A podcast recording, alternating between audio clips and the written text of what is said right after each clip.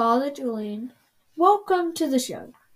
Could you start us off by outlining what you feel were your greatest achievements in your life? Well, I feel I am a humble man, but if you must know, I would narrow my achievements to just two, and that is that I founded two religious orders the Sisters of St. Joseph and the Sisters of Perpetual Adoration.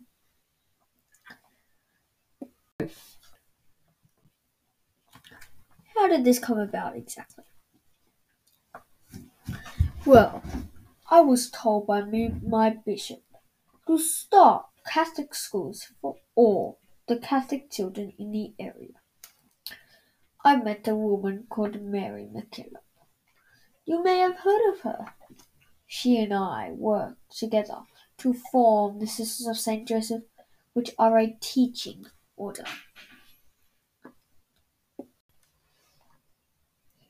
What challenges did you face when you were doing this? Well, my first passion was science. I loved anything scientific, so I really was not interested in starting a school, let alone an order of nuns. But I did it. Father Julian, when were you born? And tell us a bit about your early life.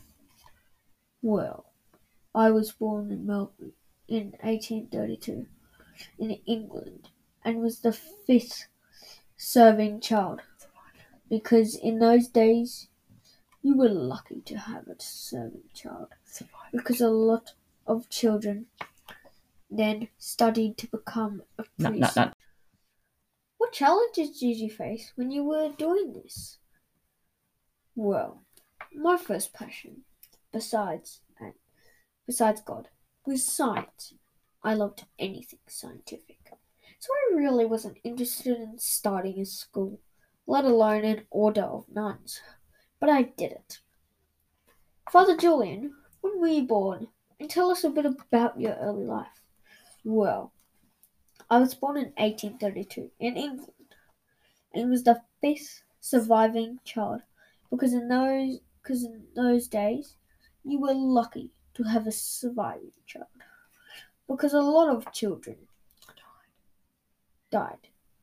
Then I studied to become a priest, and that led to me transferring to Australia.